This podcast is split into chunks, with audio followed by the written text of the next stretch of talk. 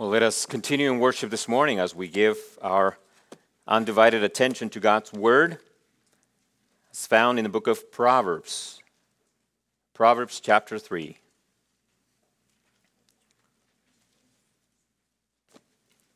Proverbs chapter 3. And this morning we are giving our attention to verses 13 through 35.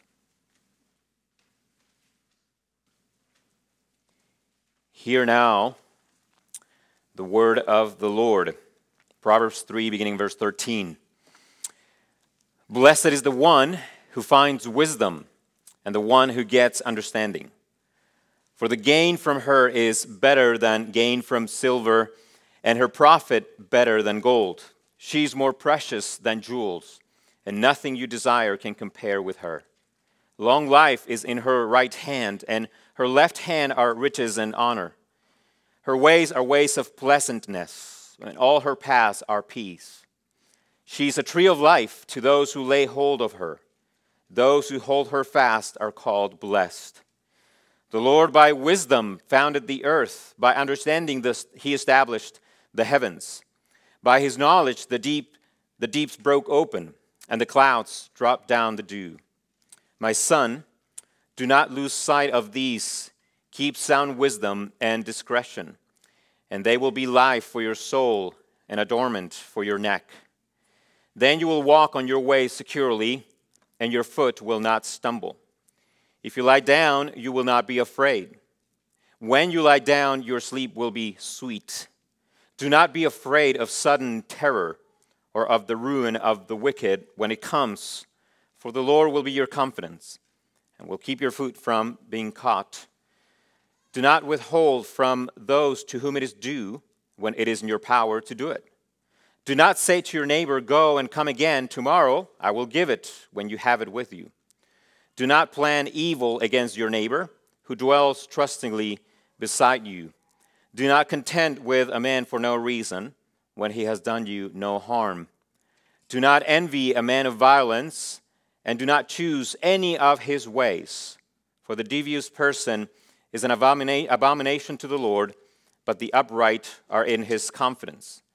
The Lord's curse is on the house of the wicked, but he blesses the dwelling of the righteous. Toward the scorner he is scornful, but to the humble he gives favor. The wise will inherit honor, but fools get disgrace. May the Lord bless the reading of his word. We just sang together in worship a few moments ago Speak, O Lord, and renew our minds. Why do our minds need to be renewed?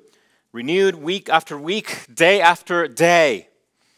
Because as Romans chapter 12, verse 2 says, if we don't renew our minds, then we will be conformed to what? This world. And if you're not actively renewing your mind according to the word, then you will be surely conforming to the world. Romans chapter 12, verse 2 lets us in a little secret. Your thinking will either grow in godliness or in worldliness, but you cannot put your mind in neutral. Your thinking is always in gear moving in a certain direction. It can be engaged in first gear, moving slowly, almost unnoticeably, or it can be in fifth gear, all in full speed. But you can be in neutral. You're always thinking. One thing is certain you won't find a more important element of human existence than thinking. What we allow or don't allow into our minds. Now, given Paul's appeal to the mind in Romans chapter 12, it is clear that conformity to the world involves conformity to its way of thinking, just like renewing our minds involves conformity to God's way of thinking as revealed in Scripture. Now, what's the point? The point is this it is a fight, it is a struggle. It is a conflict. And at the heart of this conflict is the health of the mind. In other words, we must learn to think properly about how many things? Everything, right? All things. Now, would you agree that thinking properly, thinking rightly, is a struggle? Yes. If you have done any thinking, you know that it is a struggle to think properly about things. Now, essential to the, this battle for the mind is the definition of happiness. Happiness. So let me ask you when you think of happiness, what do you think of? I'm not actually asking you to, to reply, okay? I don't want you to say anything right now, but just think. When you think of happiness, what do you think of? Now, the world has definitions of happiness. Part of the attraction of the world is to tempt us to think that true happiness is obviously found primarily in the gratification of passing desires, fleeting passions, momentary pleasures. Others would say that happiness is found in having a solid family, or a successful career, or a problem free marriage. Anyone can say that, first of all? Problem free marriage? Or the total freedom to do and be whoever you want to be. What do you say? What is happiness? What is the happy life? Why are we talking about happiness? Consider the very first word in verse 13 of our passage this morning. What is the very first word? Blessed. Blessed. The Hebrew word is esher.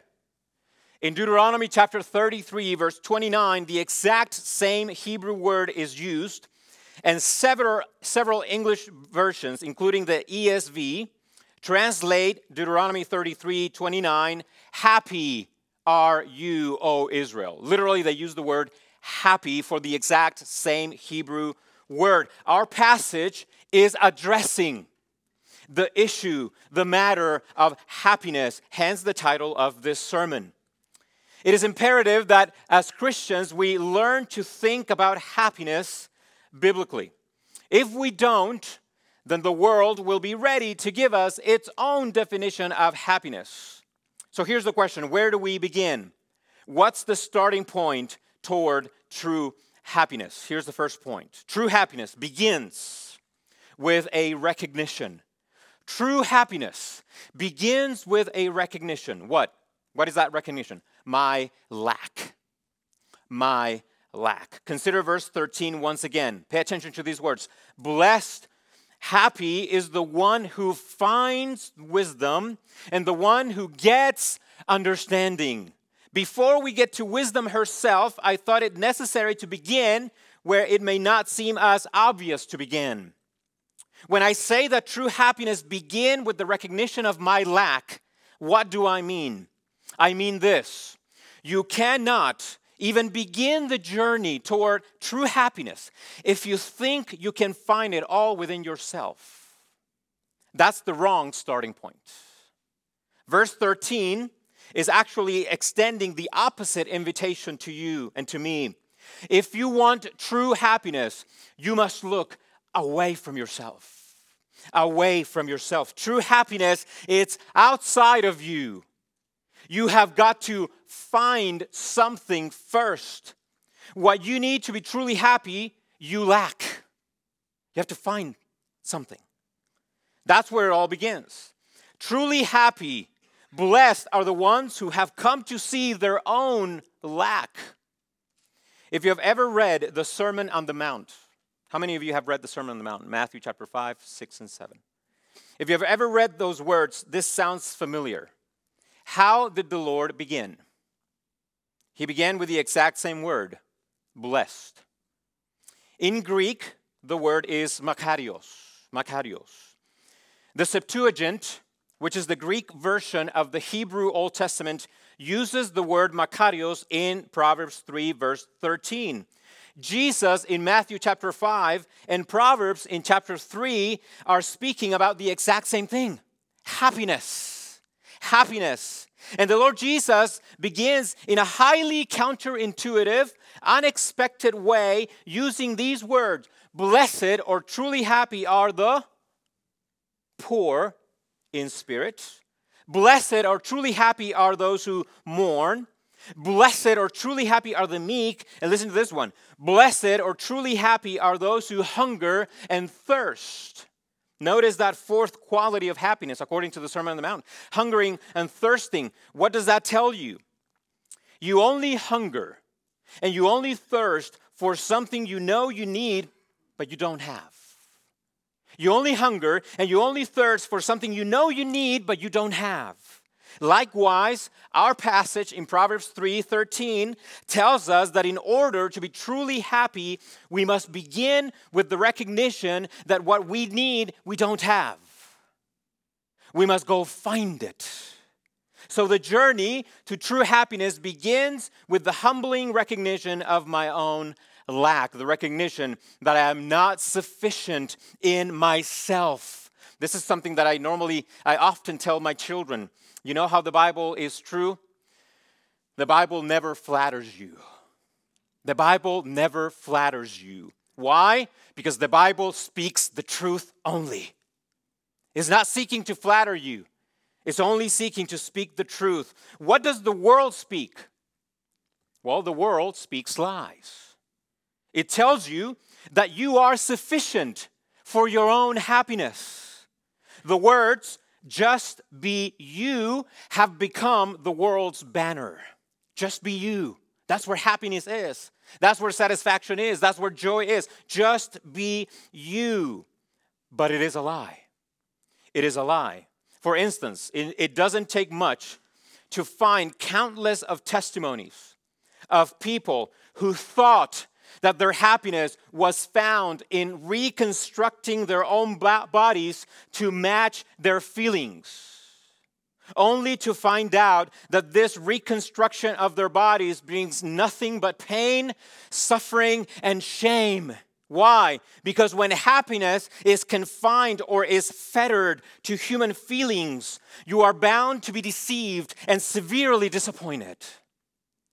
The biblical teaching on happiness is diametrically opposed from the beginning, for it explains that the journey to happiness, it explains that journey in a way that from the start shatters human pride. It shatters human pride. The Bible tells us that we are not an end in and of ourselves. We have to go find something. That we are not self sufficient, that we are not a self contained world. We must look for something outside of us. If we don't, we will never be complete. In fact, without that one thing we must find, we will never know true happiness, but only a passing happiness that will never satisfy. Now, here's the next question What is that one thing we must find? What is that one thing? Here's the next point True happiness rests upon a person. Who is that person? Christ Jesus. True happiness rests upon a person Christ Jesus. Let us read verses 13 through 15. The Blessed is the one who finds what? Wisdom, and the one who gets understanding. For the gain from her is better than gain from silver, and her profit better than gold. She is more precious than jewels, and nothing you desire can compare, compare with her. I know what you're thinking. Is he reading the same passage I'm reading? Right? Where is he getting Christ Jesus from? He's not even mentioned in this passage. I agree that he's not mentioned here. So, do I have any evidence or any backing for using his name explicitly? I believe I most certainly do. First of all, consider the argument from the book of Proverbs itself. Proverbs' clear intent is to present wisdom in a personified way, personified way. Wisdom is a she, and she calls. Wisdom stands on the street's corners and lifts her voice. She calls out. Proverbs wants us to, wants us to think of wisdom as a person, as a person, as a she. When you hear Proverbs speak of wisdom, it doesn't sound like a what, but like a who we should not ask, What is wisdom? We should ask, Who is wisdom? Now, turn in your Bibles to Colossians chapter 2 to help us find the answer. Who is wisdom? When we think of wisdom, who should we think of? Colossians chapter 2, and I want us to read beginning in verse 1 through verse 3. This passage addresses the question we're thinking of. In fact, it answers the question in a definitive way, impossible to miss. So if you think I'm stretching my second point, then I hope this will vindicate the words I have chosen. Here it is Colossians 2, beginning in verse 1. For I want you to know how great a struggle I have for you and for those at Laodicea, and for all who have not seen my face, see me face to face. Verse 2 That their hearts may be encouraged, being knit together in love, to reach all the riches of full assurance of understanding and the knowledge of God's mystery, which is who? Christ. Now, verse 3 Christ in whom, Christ, in whom are hidden all, how many? All the treasures of what? Wisdom and knowledge. In Christ are hidden all the treasures of wisdom and knowledge.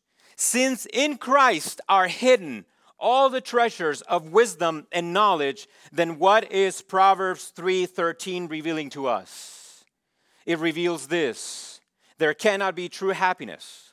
You cannot enjoy the blessed life apart from faith in Christ Jesus. You cannot. You cannot be truly happy if you don't have Him, the Lord. Christ Jesus is the wisdom of God. Therefore, and as a general principle, we cannot understand and or apply Proverbs without faith. Proverbs is not a book of rules for those who are self righteous, but a book of principles for those who are in Christ. Now, let me address the reasons why finding wisdom, understood as Christ Jesus, is the only path to true, lasting happiness in life. Solomon gives us two reasons, and we're going to find these in conjunction with the New Testament as well. Here are the reasons. First, Christ surpassing worth. Christ surpassing worth. Verse 13 through 15 of Proverbs 3. Solomon said, Blessed is the one who finds wisdom and the one who gets understanding. For the gain from her is better than gain from silver, and her profit better than gold. She is more precious than jewels, and nothing you desire can compare with her. Does that sound familiar? at all. Does that language sound familiar at all? There is something about the language here used by Solomon that is strikingly similar to what we find in the New Testament concerning Jesus. Turn in your Bibles to Philippians chapter 3. Philippians chapter 3, and consider the language that Paul uses when he talks about Jesus, remembering what Solomon said about wisdom. So remember, as you find Philippians chapter 3, remember what Solomon says Finding wisdom is better than anything else. Wisdom is greater than anything else. Consider what Paul says in Philippians 3, beginning in halfway through verse 4. If anyone else thinks he has reason for confidence in the flesh, I have more. Verse 5 Circumcised on the eighth day of the people of Israel, of the tribe of Benjamin, a Hebrew of Hebrews, as to the law, a Pharisee, as to zeal, a persecutor of the church, as to righteousness under the law, blameless. Verse 7 But whatever gain I had, I counted as loss for the sake of Christ Jesus. Verse 8 Indeed, I count everything as loss because of the surpassing worth of knowing Christ Jesus my Lord. For his sake I have suffered the loss of all things and count them as what? Rubbish, in order that I may gain who?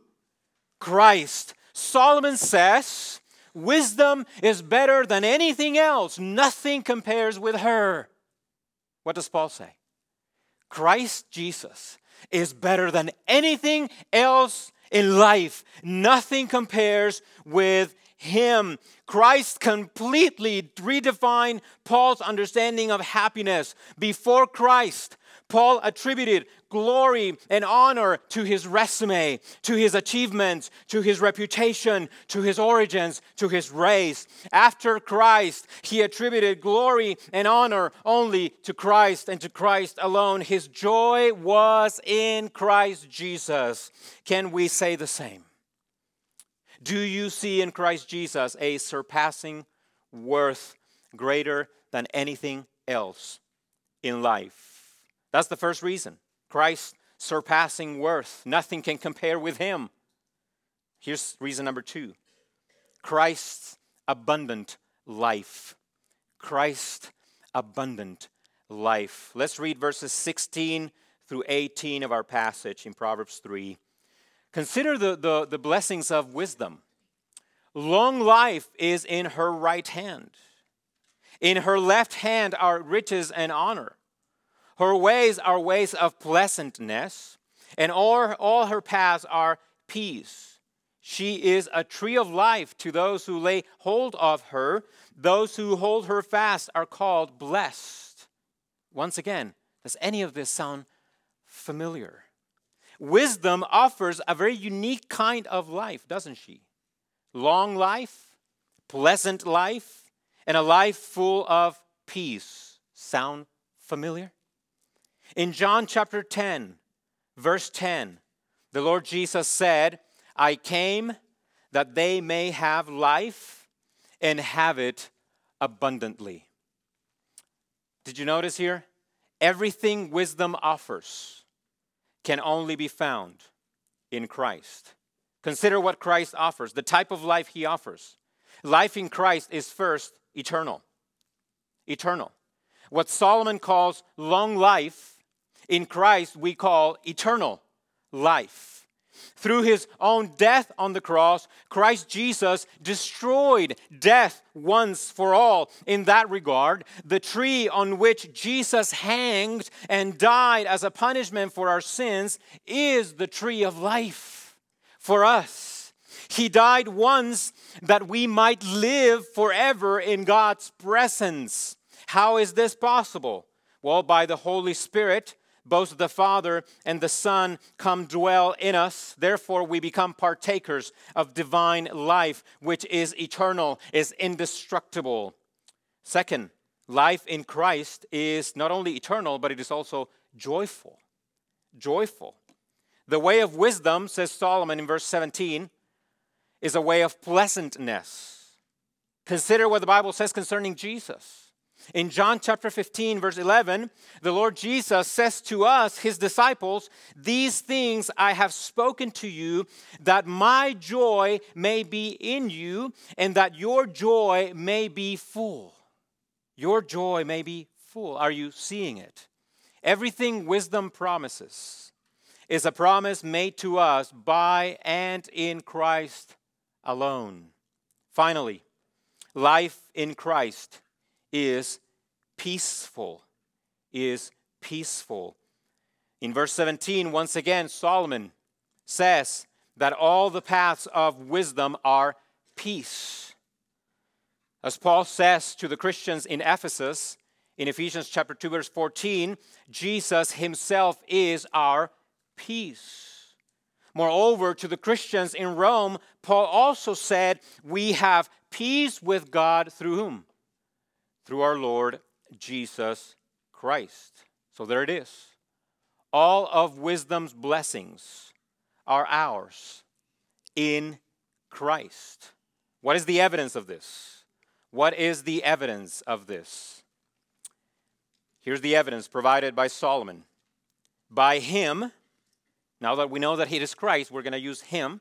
By him, all things were made by thing by him all things were made. Let's read together verses 19 and 20 the lord by wisdom founded the earth.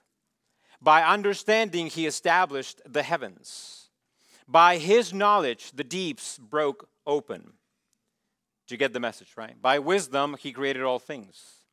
If you want to meditate on the works of God's wisdom, then Solomon's invitation is that you look at creation, heaven and earth, the stars, the mountains, the oceans, living creatures, and everything created declares the glory of God. Why? Well, at least in part, because all things created demonstrate God's wisdom.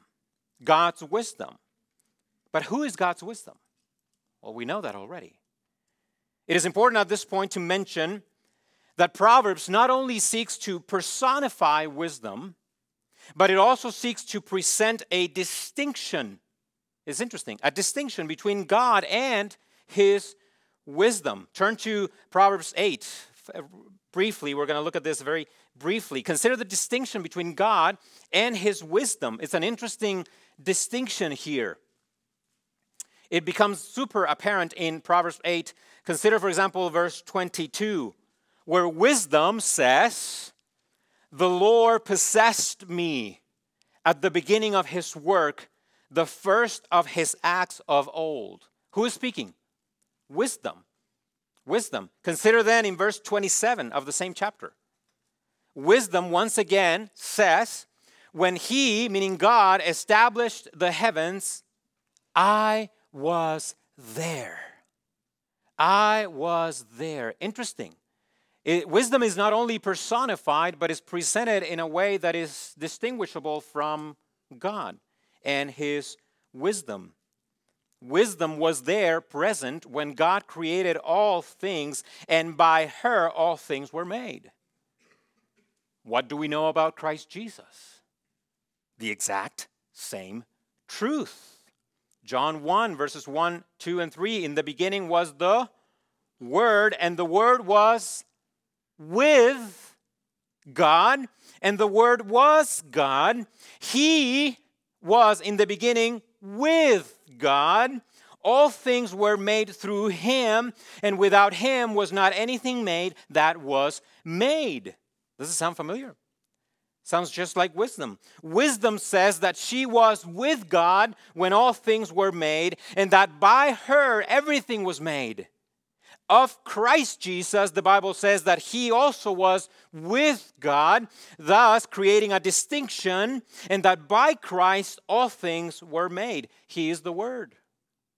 The point is this the point that Solomon is making is this consider creation its beauty, its majesty, its consistency, its vastness, its intricacies, its unending complexities. And as your mind goes into a state of awe and wonder, remember this Christ is the one who did it all.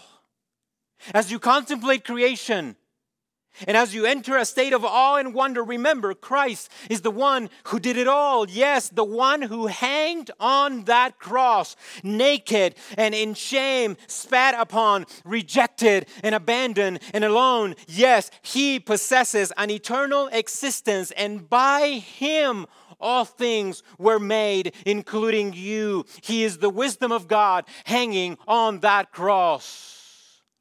And here's the shocker of all shockers you can have him as your own. You can have him as your own. And if you have him, you have all of it. He is true happiness. Do you want to know the reason I hate sin in my own life? The top reason why I hate sin in my own life? No? I'll tell you anyway.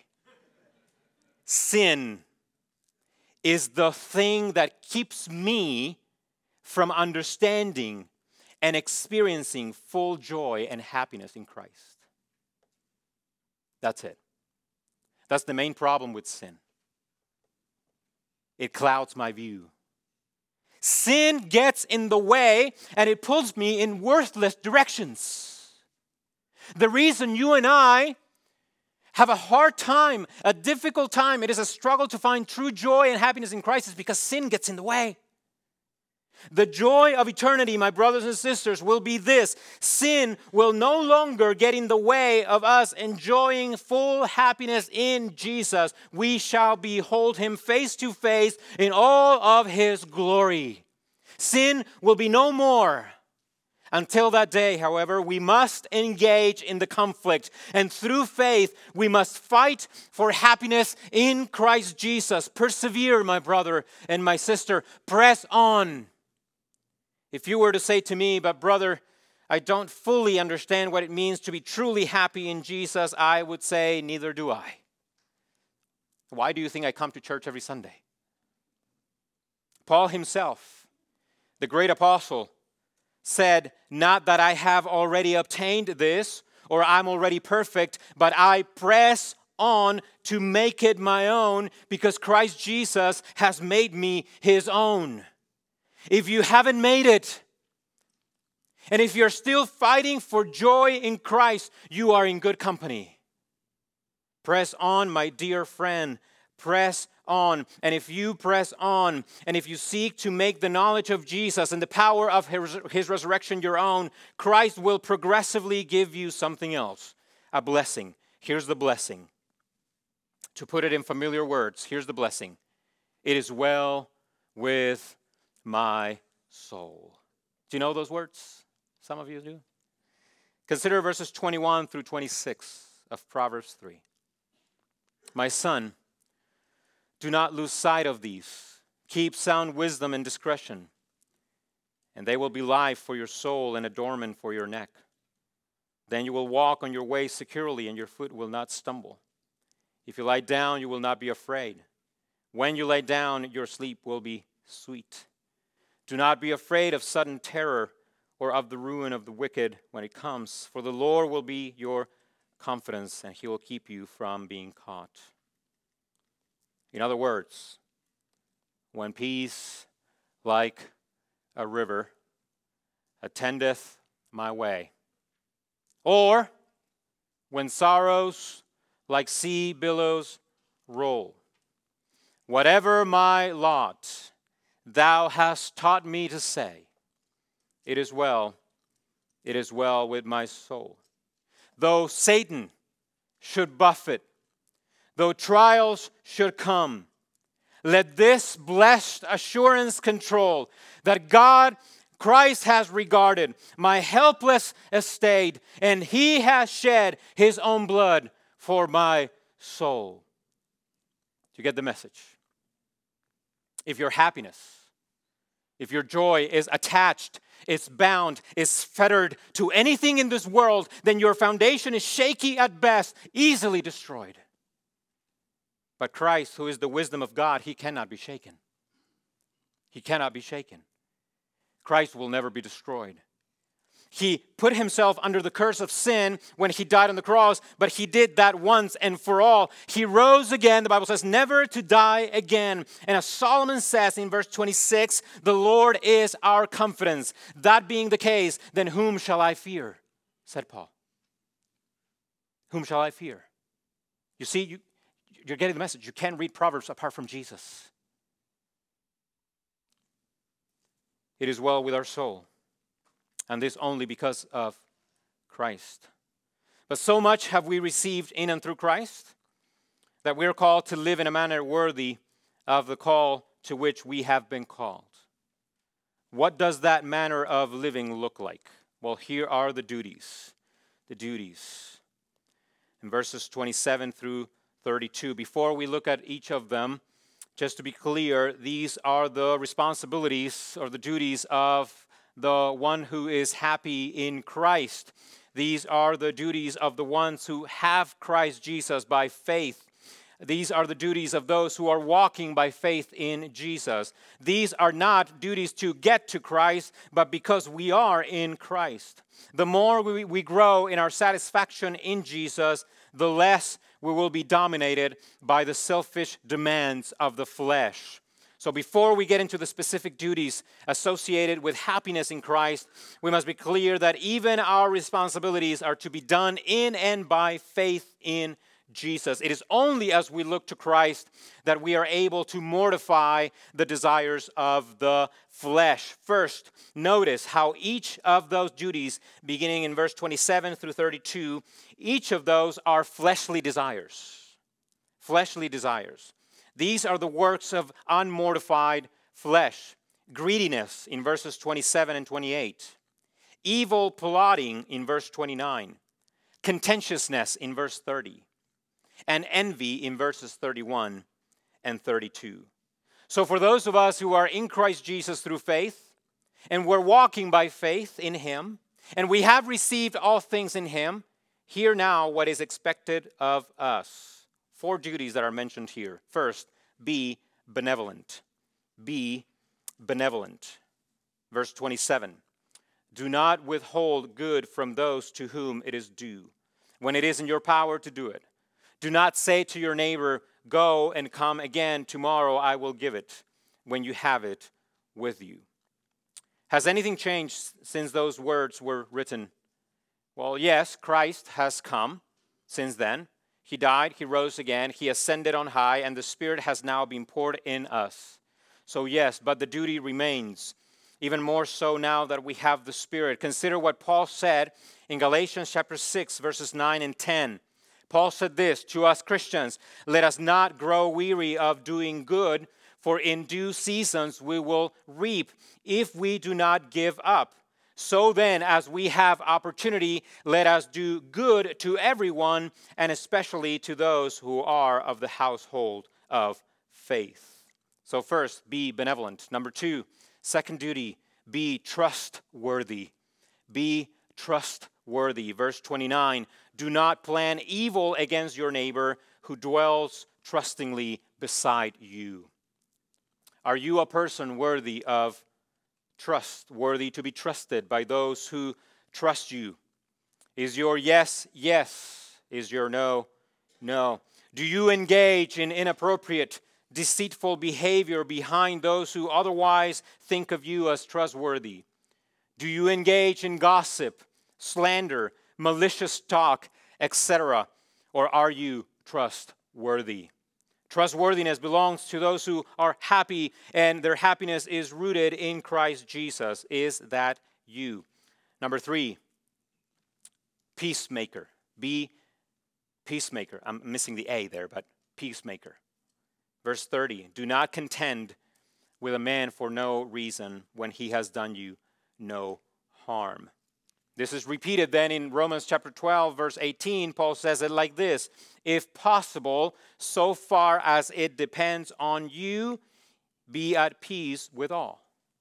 Be at peace with all. A contentious spirit, always on the defensive, always seeking to engage in confrontation, is contrary to what we have in Christ. He is our peace. Are you a peacemaker? And number four, be content.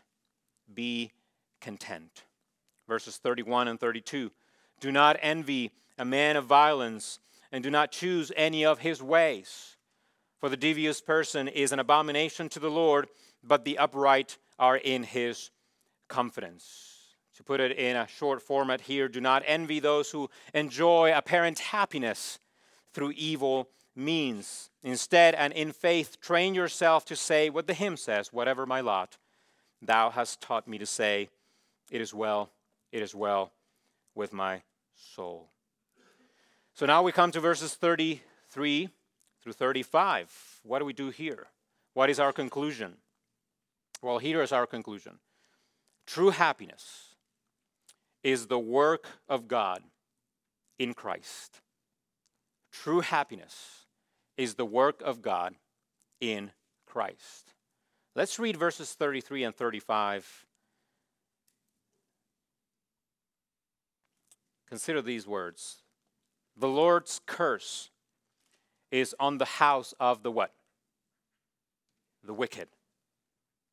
But he blesses the dwelling of the righteous. Now, this is a good exercise for you to repeat. It's going to be good. So let's read again. The Lord's curse is on the house of the wicked, but he blesses the dwelling of the righteous. Towards the scorner, he is scornful, but to the humble, he gives favor. Verse 35. The wise will inherit honor, but fools get disgrace. Interesting. Did you notice the clear, unmistakable line drawn in these verses? Did you notice it? What is that line? Well, the line between the righteous and the wicked, verse 33. The line between the humble and the scornful, verse 34. and the line between the wise and the fool. Verse 35. So here's a question that is going to make you a little uncomfortable, at least at first. On which side of the line are you? On which side of the line are you? Are you the righteous, humble, and wise? Or are you the wicked, scornful, and fool? Some of you are like, yes. But what about the category in between? Oh, I didn't see it there, did you? There's no category in between.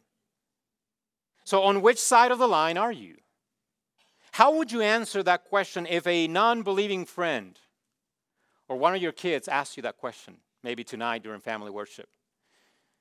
And they're going to ask you, Dad, which line, which side of the line are you? It feels a bit like a trap, doesn't it?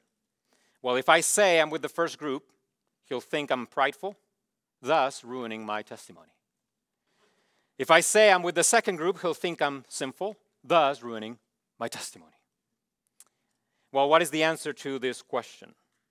Well, the only answer is found in Ephesians chapter 2, verse 10. This is something we must always remember. We must always remember. So let's turn to Ephesians chapter 2, verse 10. This is not the only place to go, but it is one of the clearest statements. And this is going to help us answer this question. Ephesians chapter 2, verse 10. Speaking of us, speaking of God's people, speaking of Christians, the Bible says, For we are his what? Workmanship. And then what is the next word? Created we are God's workmanship created in Christ Jesus for good works, which God prepared beforehand that we should walk in them. The righteous, the humble, and the wise are Christians. Are Christians, but they are not self made. They are God's workmanship. They are the work of God in Christ Jesus. You and I, therefore, have nothing whatsoever to boast about. Nothing at all. Do you see it now? Do you see why Proverbs cannot be understood or applied apart from faith in Jesus and His grace in redemption? Christ is our righteousness as well as our wisdom. So when we come to sections like these in Proverbs chapter 3, what do we do as Christians? The only thing we can do we give thanks for grace, for the grace of the cross of Jesus, the grace of forgiveness, the grace of regeneration, the grace of propitiation, the grace of justification, the grace of reconciliation, the grace of sanctification, all of which are found in Christ and in Him alone. Therefore, the Bible calls us to let him who boasts boast in the Lord. So, as we come to the Lord's table this morning, let us remember what is true about us. We have been crucified with Christ. Therefore, it is no longer we who live, but Christ who lives in us. And He is and always will be our never ending joy. Let us pray. Father, we thank you for the invitation of the book of Proverbs. And thank you for the fact that Christ Jesus is the key to all things. Paul learned this. At some point in his life, he thought he was joyful and happy, for he had all the credentials. He had all the achievements, all the successes, the reputation, and many other things. And yet one day he met Christ, the one who died on the cross and rose again. And he took all of it and he counted it as rubbish. For compared to the knowledge of Christ, he knew he had nothing. But that in Christ, he had it all. So help us to be like that. Help us to count all things as nothing when compared to the knowledge that we have of the one who gave himself for us, who shed his blood for us. Help us to remember each day as we face challenges, disappointments, sorrows. Help us to know that our joy remains unmovable, for it is rooted in a person, the Lord Jesus, your wisdom. Thank you for salvation. Thank you for redemption. Thank you for the work of the cross. And may we learn what this means. We pray all these things in Jesus' name. Amen.